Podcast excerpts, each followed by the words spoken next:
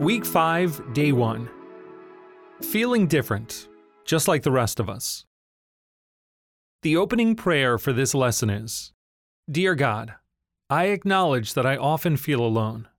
Help me to know that you love me and care deeply for me. Show me that you understand me. Bring others who can accept me, comfort me, and help me understand your love for me. Amen. The main point of this lesson is even if you feel like no one understands, take a step of faith and share how you feel with someone. Do you feel different from everyone else? Do you feel like you are unique, that no one understands your pain or struggles, and that no one can help? Is there something that you feel no one can relate to? Those of us in recovery often feel different from the rest of the world. Unfortunately, when we believe no one really knows or understands our struggles, it becomes easy for us, in our despair, to isolate. Without other perspectives, our brokenness can become what defines our view of self and others. Isolation is a great environment for the growth of addictions, destructive thoughts, and harmful behavior. But God knows you. He knows your pain and your sins. He even knows the number of hairs on your head, which can be found in Matthew 10, verse 30. In fact, God knows you better than you do.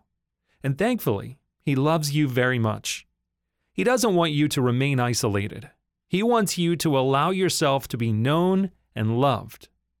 The truth is that all of us, at some point, struggle with who we are and what defines us. After attending regeneration for a few weeks, you will begin to see that your brokenness, and maybe your situation, is not as unique as you think. Take a step of faith by opening up. Acknowledge your weaknesses. You will find regeneration to be an authentic community, and all of us have had the same feelings. Many will relate to you with sympathy, love, and compassion.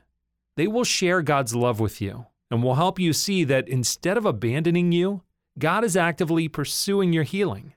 Step forward, take ground, and talk about your feelings. As you make yourself known, you'll find that God, through His people, makes known His love for you. Don't settle for living isolated in the shadows of life.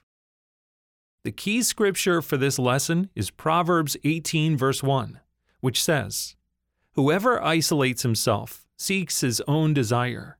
He breaks out against all sound judgment. Now it's time to apply what you've learned in this lesson. Step out of isolation Tell your groundwork group or a friend how you are feeling.